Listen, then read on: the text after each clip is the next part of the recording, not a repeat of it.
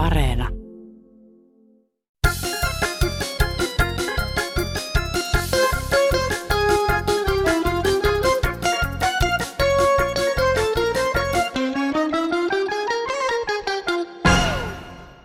Te turhat urostelijat, jotka kaahaatte siksakkia pitkin teitä silloin, kun on vähäkään liukasta keliä ja muuta.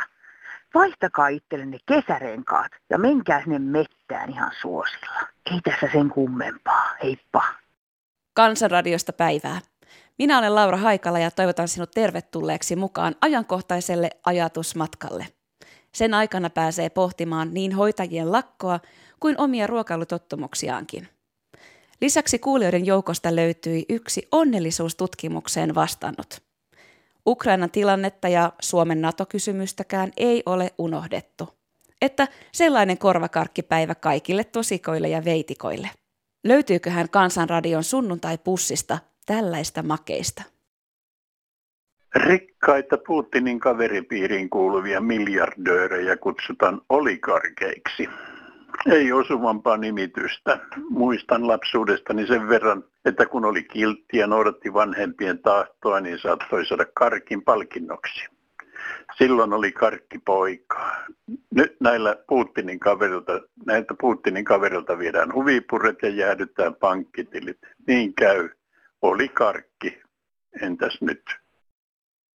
No heippa, tässä näitä uutisia kun kuuntelee tuossa ja katselee vähän internettiä, niin nyt sitten tätä viimeistä tietoa tästä konfliktista, mikä tässä on nyt menossa, niin sanotaan sillä tavalla, että alaset ei uskalla puhua johtajalle asioiden oikeata tilaa. No mitä se johtaja urkkii pelleilee siellä porukan selän takana viimeisenä, menee sinne eturintamalle katsoa, miten pojat jaksaa, niin kuin, niin kuin Mannerheimi aikoinaan. Ei se siellä, siellä luikerellut siellä toisten selän takana. No sitten loppuu nämä huhupuheet hyvä, että uskaltaa enää porukan kanssa samassa huoneessa olla. Tai pitää ostaa pidempi pöytä. Se on oma vika, jos ei tiedä mitä tapahtuu. No, semmosia terveisiä. No niin, no hei. Liisa täällä. Putin ihailee, kun sotapojat marssii. Ostaispas itselleen menolipun marssiin. Tämä olisi yhteistuuma. Ja mukana koko Venäjän duuma matka eväksi mahorkkaa ja votkaa. Tuskin maassa monikaan korvansa loskaa. Jos iloa ei tuottaisi potkanaukku, onneksi oli mukana atomipaukku. Niinpä Putin ja Duuma leijuu tuhkana. Maassa ihmiset iloitsevat, eipä ole enää uhkana. Heippa. Joo, hyvää päivää. Täällä puhuu Hannu Kahilakoski Valkeakoskelta. Jokin aika sitten puhui presidentti Putin, että Suomi on ollut osa Venäjän valtakuntaa. Ja tämä Suomi tulee palauttaa Venäjän valtakuntaan. Suomi oli noin vajaa sata vuotta Venäjän valtakunnan alaisuudessa. Ruotsin valtakunnan alaisuudessa noin 600 vuotta. Ei muuta. Hei. Päivää taas. Se nainen, joka sanoi, että Suomi ja Ruotsi pitäisi liittää yhdeksi valtioksi, koska ne ovat niin samanlaisia. Ei olla samanlaisia, koska Ruotsi on kuningaskunta ja Suomi on tasavalta. Eiköhän tunne historiaa, kuinka monta sataa vuotta oli Ruotsi-Suomi-valtio. Ruotsin puolelle ryöstettiin kaikki, mitä irti saatiin rakennettiin Ruotsin kuninkaan linnoja ja ryöstäjät Suomessa aateloitiin valtavilla maa-aloilla. Köyhä kansa asui savutuvissa. Miehet vietiin sotimaan. Kun aika muuttui, Ruotsi menetti suurvalta-asemansa. Niin eräs Suomi, isänmaallinen, korkea-arvoinen herra, sanoi, ruotsalaisia emme ole, venäläisiksi emme tahdo tulla. Olkaamme siis suomalaisia. Heippa. Nyt kun NATO on ajankohtainen ja Suomelle erittäin tärkeä valinta, toivoisin, ettei Yle Kansanradion kautta osallistu disinformaation levittämiseen. 27. maaliskuuta ohjelman alkupuolella miessoittaja antoi ymmärtää, että jos Suomi liittyy NATOon, asevelvollisuuttaan suorittamaan menevät voisivat joutua suoraan NATO-joukkoihin. No tämähän ei pidä paikkaansa. Tuntekaa nyt Herra paratkoon vastuunne tässä asiassa siellä Kansanradion toimituksessa. Kyse on aivan liian tärkeästä asiasta antaa kansan höpötysten levitä. Nyt tarvitaan harkinnan pohjaksi faktoja. Ja tiedoksi vielä sille naiselle, joka kysyi, onko keltään Kansanradion kuulijalta NATO-mielipidettä tiedusteltu. Minulta on. Olen tavallinen kansalainen ja vastasin saamaani Kallup-kyselyyn. Terveisin Irma. Hyvää päivää Kansanradioon. NATO-jäsenyyden kannattajat, ettekö näe tai ymmärrä, mitä tapahtuu Ukrainassa? Haluatteko Suomelle samaa? Venäjä on riittävän monta kertaa varoittanut järki- ja turvallisuussyistä, ettei se hyväksy enää lisää Naton laajentumista itään. Kun Venäjä ei saanut hyväksyttävää vastausta kirjallisesti, niin se vastaa siihen nyt kovin ottein Ukrainassa. Kiitoksia. Irja Itävuori Vaasasta, hei. Olipa pienet murheet miehellä, kun sanoi, että jos NATO liitytään, kahvipaketin hinta nousee. Eikös nyt ole puhe Suomen puolustamisesta eikä mistä kaffipaketin hinnasta. Hei. Oulusta päivää. Näyttää siltä, että niin tärkeässä asiassa kuin NATOon liittymisestä ei anneta kansan päättää. Miksi meillä, ei enää vaale, miksi meillä enää vaaleja järjestetään, jos herrat sanoo, että kansa ei osaa päättää NATOon menosta? Eikö silloin voisi kaikki vaalit lopettaa? Eihän niistä päättää niin isosta asioista kuin on tämä NATOon meno. Minä en ainakaan tule enää ikinä äänestämään yksissäkään vaaleissa, jos en saa äänestää Naton liittymistä vastaan. Pitäkää demokratianne, se ei jatkossa tule koskettamaan enää minua. Kiitos. No kansanradio. Ihmettelen tässä, kun lueskelen tässä Hesaria, niin tuota, brittiparlamentin ulkoasianvaliokunnan puheenjohtaja sanoi, että Naton demokraattisten valtioiden liittymä Demokratiat ovat itse halunneet liittoutua ja NATO on rakennettu, jonka kautta he niin tekevät. No en mä ole kyllä tiennyt, että on demokratia Turkissa, se on Natossa. Ja sitten Puolassa, ei ole Unkarissa, ei ole ex-Jugoslavian valtioissa. Mikä hitto tämä on muka demokratia? Tämähän on sitten puuta ja pötyä. Eihän tämä ole mikä demokratia. Siihen kuuluu puolet NATO-jäsenyysmaista. Ei niissä ole demokratiasta tietoakaan. Ne on puoli diktatuureja. Tarkistusta, tarkistusta, please. Kiitos. Jos Ruotsi päättää, että he ei liity NATOon milloinkaan, Suomella ei ole varaa ottaa sitä esimerkkiä. Suomella ei ole varaa matkia Ruotsia. Tulemme jäämään muuten Venäjän valoitettavaksi ensin ja myöhemmin Ruotsikin joutuu alistumaan Venäjän tuhottavaksi. Ainoa vaihtoehto on säilyä tuhoutumatta. On vain rehellinen NATO-jäsenyys Suomelle ja samoin Ruotsille.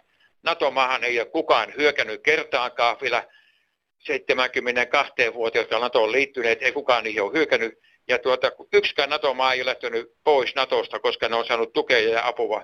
Se rahallisesti NATOon liittyminen ei ole Suomelle mikään kallis asia, se on aivan turha sitä puhua, eikä ne sitten joudut taistelemaan NATO-maissa tuskin missään koska Venäjä kunnioittaa NATO, joka on kymmenen kertaa voimakkaampi NATO kuin Venäjän toiminta. Tämä on totuus, kun olemme rehellisiä. Juu, tässä Marja Vatavetista. Mä halusin vaan sen verran, että kaikkihan alkoi tästä tämä sotaakin siitä, kun se kaasuputkia veti, olisi vetty Saksaan, niin Amerikka vastusti ja nauravat vielä, että kaasuputki on siellä merenpohjassa. Niin onko tämä ihan kauppasota tämä, että amerikkalaiset yrittää myö Eurooppaan maakaasua kalliimmalla, mitä Venäjältä olisi saatu. Plus nämä NATO-puheet, niin meillähän on omia poikia. Miksi ne ei kelpaa suojelee Suomeen? Pitääkö Amerikasta tuo kalliilla, kalliita ihmisiä tänne? Et kyllä minä häpeä Suomen politiikkoja. Kyllä pitäisi Kekkonen elää. Meillä on hyvät suhteet ja Suome ei pitäisi viedä aseita minnekään, eikä sekaantua mihinkään sotiin. Meidän pitäisi olla puolueeton maa, niin kuin Kekkonen aikanaan sanoi. Ei mulla muuta, moi. Yngve Ruukista, hei. Jos Jens Stoltenberg Natosta voisi mennä eturintamaan tuonne Ukrainaan, minä luulen, että häneltä menisi papanat pöksyihin. Hei vaan.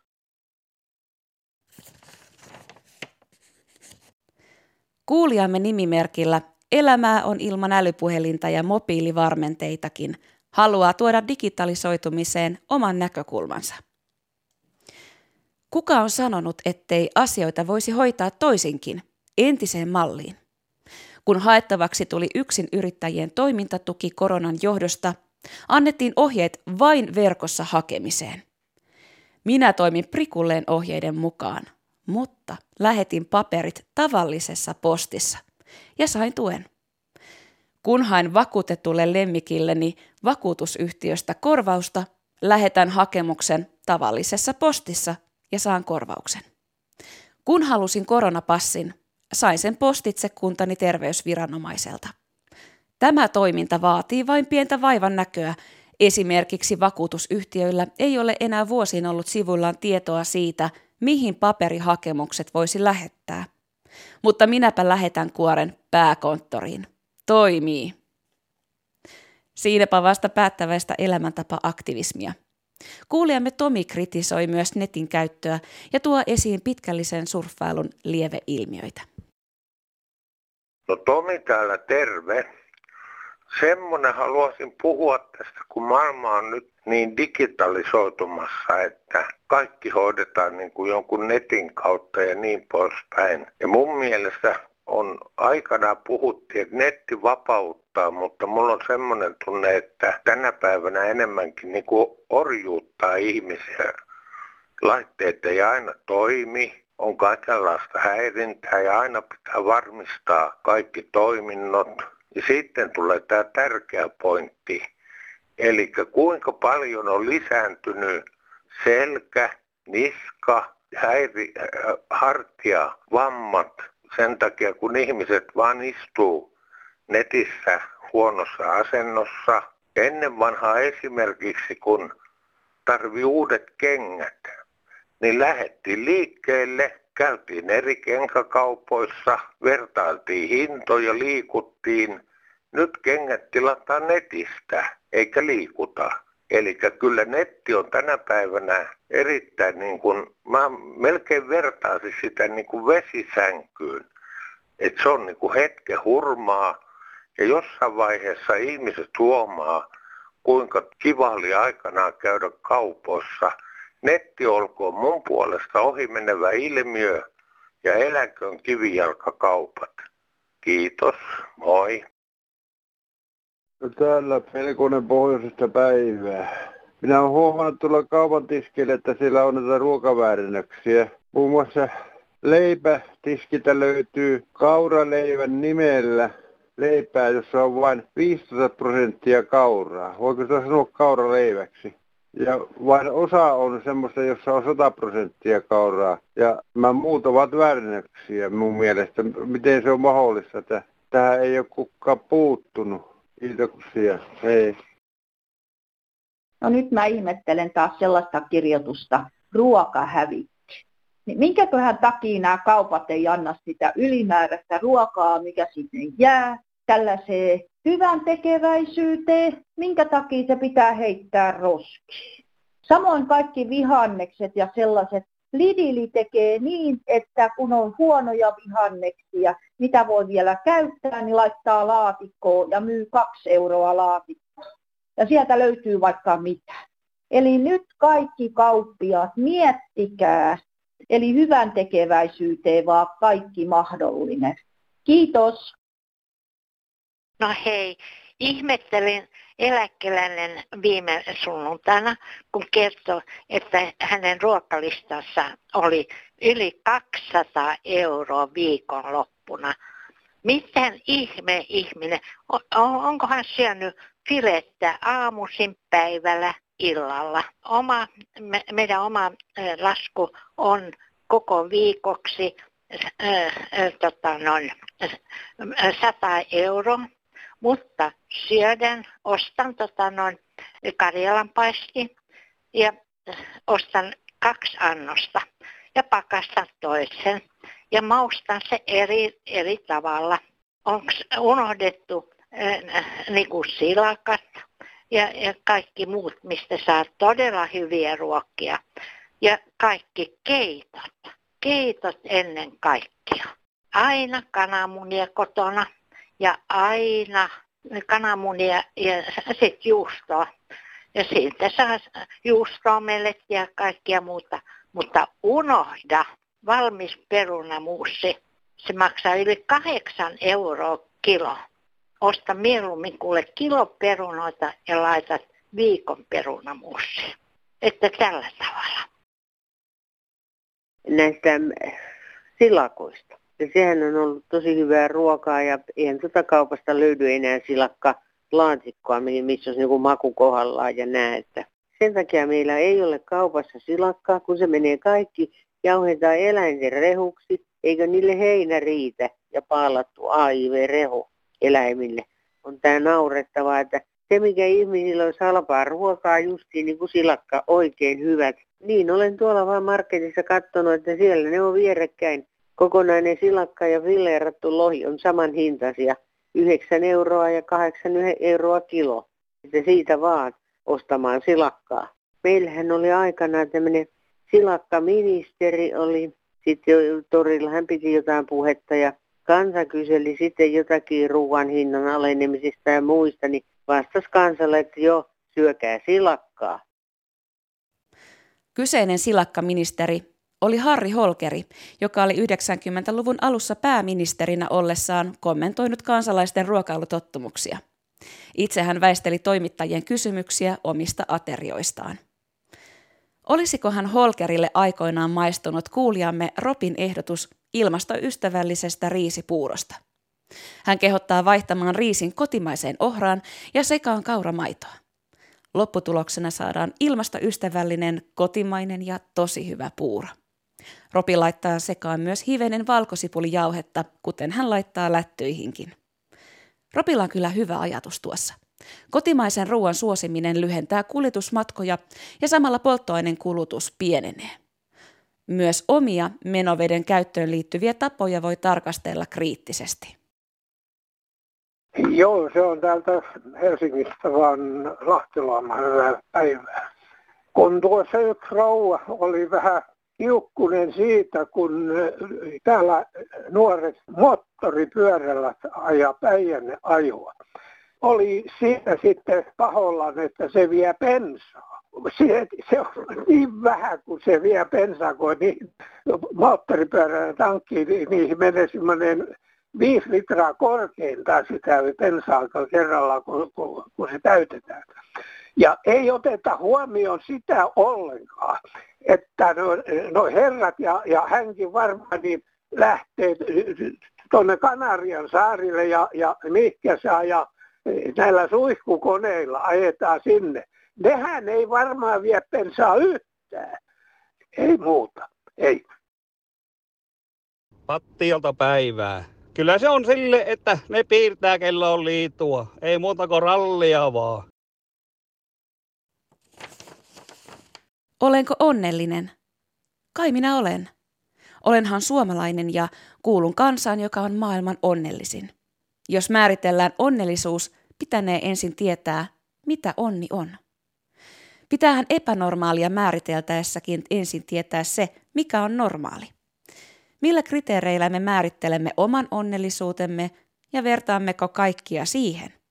Ovatko onnellisuutemme edellytykset se elintaso, raha, omaisuus, tavara, joka on suurelta osin tarpeetonta? Vaikka meillä olisi talo, kaksi mökkiä, kolme autoa – repullinen läppäreitä ja jokaisessa taskussa kännykkä, mutta puurokupissa olisi vain lusikka. Voisi onnellisuutemmekin olla hakusessa. Mitä lopulta onnellisuus on? Onko se tunnetila, jota ei voi määritellä? Sofokleen sanoin, odottakaa iltaa, sanoaksenne oliko päivä kaunis ja kuolemaa voidaksenne hyvin tuomita elämän. Näin kirjoittaa kuulijamme Toivo. Kansanradiossa iloittiin hiljan siitä, kuinka Suomi on julistettu perusteellisten tutkimusten päätteeksi jälleen maailman onnellisimmaksi kansaksi. Ongelmaksi muodostui se, mitä kysymyksiä esitettiin ja kuka tuohon tutkimukseen on oikein saanut osallistua. Ei ainakaan kukaan tuttu tai tutun tuttu. Onneksi tähänkin asiaan on nyt saatu vastaus. No täällä on Elli Porvosta. Joku kansalainen kuuntelija pyysi soittamaan, että jos on osallistunut tähän onnellisuustutkimukseen. Mun käsittääkseni mä vastasin tähän tammikuussa ja siinä nyt kyseltiin, jos mä nyt oikein muistan, niin siinä kyseltiin tämmöisiä asioita, että miten suhtautuu hallitukseen ja vaaleihin ja miten tämä korona on vaikuttanut joka päiväiseen elämään. Ja sitten onko mulla kokemusta hallinnon korruptiosta ja pidänkö poliisia luotettavan ja yleensäkin näitä vaan niin valtiollisia organisaatioita. Ja, ja sitten jos on vaikka on itsellä ongelmia, niin voiko luottaa ystäviensä ja sukulaistensa tukeen. Ja siellä myös kysyttiin vapaaehtoistoiminnasta, onko siihen osallistunut ja onko laittanut rahaa tuommoiseen mm, yleishyödyllisiin juttuihin tai lahjoittanut rahaa. Ja, ja sitten oli sellaisia vitutuksiakin liittyviä kysymyksiä, että kuinka monta kertaa edellisenä se aikaa tämä ollut edellinen päivä on tuntenut itsensä iloiseksi tai surulliseksi tai vihaseksi. Mutta se oli aika pitkä kysely kyllä. Näin. Voisin veikata, että tuohon tutkimukseen liittyvä ketutuskäyrä on ollut viime vuosina huipussaan ainakin maamme hoitajilla. Lakko on mielen päällä myös kansanradiossa. Taas ollaan menossa ojasta allikkoon. Tämä sote-ratkaisu ei tuo säästöjä, mutta huipputulot joillekin. Jos kaikkien 21 sotealueen johtajille maksetaan 17 000 euroa kuukaudessa – tekee se 4,3 miljoonaa euroa vuodessa. Kyllä tämä palkka on kohtuuton, en ole kateellinen, mutta se pitäisi jotenkin järkeistä. Kansanedustajat saavat 6600-7400 riippuen eduskuntavuosista. Puhemiehen ja pääministerin palkka on 13 400 ja varapuhemiehen 10 400. Suomalaisten medianipalkka on 3140 euroa kuukaudessa. Yleisin palkka on 2600-2700 euroa. Ja näitä pitäisi jotenkin järkeistää. Ei tämä sote tuo mitään säästöjä, jos palkat ovat tällä tasolla pelkästään johtajilla, pääjohtajilla tai alue sote-alueen johtajilla. Onhan siellä muitakin viranhaltijoita vielä, niin kyllä se säästö on etukäteen syöty. Terveisin yksi Jarmo Nousiaisista. Päiviä. Nyt on semmoinen tilanne, että nyt nähdään, että kuinka Suomen kansa arvostaa terveydenhuoltoon koskevia juttuja. Sillä nyt ollaan semmoisessa tilanteessa, että nyt tarvitsee sairaanhoitajat ja lähihoitajat ja kaikki muukin hoitajat, joka aputyötä tekee terveydenhuollossa, niin ne tarvitsee nyt Suomen kansan tuen. Nyt nähdään toki, että kuinka onnellisessa Suomessa me asutaan. Kehutaan, että Suomi on onnellisten maa, mutta se nähdään nyt, kuinka Suomen kanssa arvostaa tähän asti hyvää terveydenhuoltoa. Nyt kaikki kynnelle kykenevät niin tukemaan terveydenhuollon henkilökuntaa. Kiitoksia. No, Vorsasta soitellaan lähinnä tästä hoitajien lakosta kuuntelin tuossa A-studiota tänään ja tuota, olin aivan tyrmistynyt siitä, että sitä pakkolakia niin kuin hoitajia yritetään sillä, niin kuin, että tämä on niitä töihin vaan.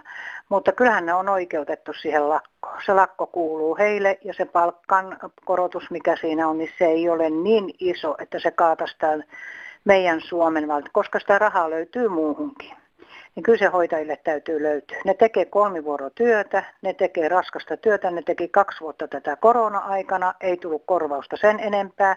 Ja todellakin se palkka, mikä niillä on, niin no just ja just ehkä sillä pärjää jossain pienemmässä kaupungissa, mutta esimerkiksi Helsinki, kaikki, kaikki nousee, kustannukset, ruoka nousee, asunto, kaikki, niin Ihan oikeutettu. Ja sitten just, että jos joukko irtisanominen vielä sattuu tulemaan, että jos se pakkolaki, niin kuin sillä yritetään niin kuin saada työhön nämä ihmiset, niin Ollaan pulassa. Meitä ei hoida enää kukaan. Kotihoito on räjähtämispisteessä. Kaikki on kohta räjähtämispisteessä. Että kuka hoitaa? Lääkäritkö hoitaa? Ei todellakaan. Että tämmöinen oli tämä mun kommentti ja tämä on nyt kyllä ihan kaikille tosiaan, että pitäkää tytöt vaan sinnikkäästi siitä lakosta ja sitten jos ei muu auta, niin sitten vaan irtisanotte, niin eiköhän se raha löydy. Kyllä se täytyy löytyä. Tsemppiä ja kansanradioille tsemppiä. Moikka! On vissiin oltu Venäjän naapurina liian pitkään, kun valtiovalta alkaa käyttämään samoja pakkolakeja kuin Venäjän Sernobylin räjähdyksen yhteydessä, että pakkolailla määrättiin ihmisiä siivuamaan ja korjaamaan, vaikka tiedettiin, että kaikki tulevat kuolemaan, kun altistuvat niin suurelle säteilylle. Sairaanhoitajat ovat verrannollisia, menneet joka päivä niin sanotusti pikkusernopyliin tämän koronan takia töihin, kun eivät ole illalla tienneet, että onko saanut tartuntaa töissä vai ei. Nyt kun sairaanhoitajat vaativat palkankorotusta, niin aletaan väsäämään pakkolakeja Suomessakin. Nämä henkilöt, jotka päättävät pakkolaista, nauttivat varmasti kaksi-kolmekertaisesti suurempaa palkkaa kuin sairaanhoitajat. Hävetkää koko päättävä porukka. He ampuvat omaan jalkaansa tällä pakkolailla. Kiitos. Eläkeläiset ei vaan lakkoile. Ne on niin tyytyväisiä elämäänsä. Kyllä se eläkeläisenkin leivän hinta on noussut aika paljon, mutta meidän puolesta puhujia ei ole ketään tuolla, ei. Että ollaan vähän tarkempia seuraavalla kerralla, kun äänestetään tästä parin vuoden päästä, että ketä äänestetään, jos sattuisi vähän paremmat saumat sitten. Tuota, kyllä minä niin mieluusti halusin tietää, että millainen se hoitajien palkkakuoppa oikein on. Minä kun tavan tallajana nyt uskokaan se, mitä nyt on jututtanut hoituria ja, ja sitten mitä mun ystäväni. 2600 euroa on pohjapalkka. Ja siihen rouva herra hoitari, hoitaja liikahtaa johonkin päin, niin alkaa lisät juoksemaan. Kukas tavan talla ja duunari tai mikä muu keittiötyöntekijä mukaan, niin saa sitä 2600, vaikka se tekee hikipössä töitä. Mitäs mä nyt sanoisin nätisti tämä homma, että tämä nyt ei menisi ihan poskelleen. Että onko nyt hoiturit niin ihan väärällä asialla? Hei, ihmettele vaan millä tämmöinen minimieläkeläinen, kun se just ja just tulee toimeen, niin pystyy rahoittamaan näiden sairaanhoitajien ja siellä oli lääkäreiden palkankorotusta, että kyllä on humpsahtanut pikkasen niin kuin systeemit sekaisin, että, että lykkä tilvoa. Tästä hoitajalakosta sanoisin, että nyt päättäjät saivat mitä ovat tilanneet. Aikaa ja rahaa olisi ollut hoitaa ammattilaisten asiat kuntoon. Palkat työn vaatimustasolle. Henkensä alttiiksi laittaneina hoitaneet koronapotilaita. Olen itse viettänyt sairaaloissa eri osastoilla niin paljon aikaa, että olen nähnyt työn kuormittavuuden. Saanut hyvää hoitoa tilanteesta riippumatta ja ollut kiitollinen heille. Onhan niitä vaikeitakin potilaita, joille ei kelpaa mikään, ja se on varmaan henkisesti rasittavaa. Päättäjät, menkää itse vaikka viikoksi sairaalaan töihin, että silmänne avautuisivat. Hoitajat tarvitsevat lisää palkkaa, he ovat sen ansainneet. Näin myös alalle kouluttautuisi enemmän henkilöitä. Heistä on pula ja pieni palkka ei houkuttele. Ei ole helppoa, ei ole helppoa, sanottiin mainoksessa. Moi! Sellainen herkuttelijan kaatissäkki oli kansanradio tällä kertaa. Jäikö joku tahmea mässy hampaan koloon? Onko sinulla asiaa? Voit soittaa kansanradioon ja jättää puhepostia maksuttomaan numeroon 0800 154 64. WhatsApp-sovelluksen numero taas on 044 5515 464. Sähköpostia voi lähettää osoitteeseen kansan.radio at yle.fi ja kirjeet ja kortit osoitteeseen Kansanradio, postilokero 79 000 24 Yleisradio. Kiitos seurasta. Tämä oli ilo. Minä olen Laura Haikala ja upotan eväni seuraavaksi talven lumien sulamisvesiin. Hei, varokaa, siinä on vähän liukasta. Vai vähän liukasta, kyllä siinä on paljon liukasta. Hei.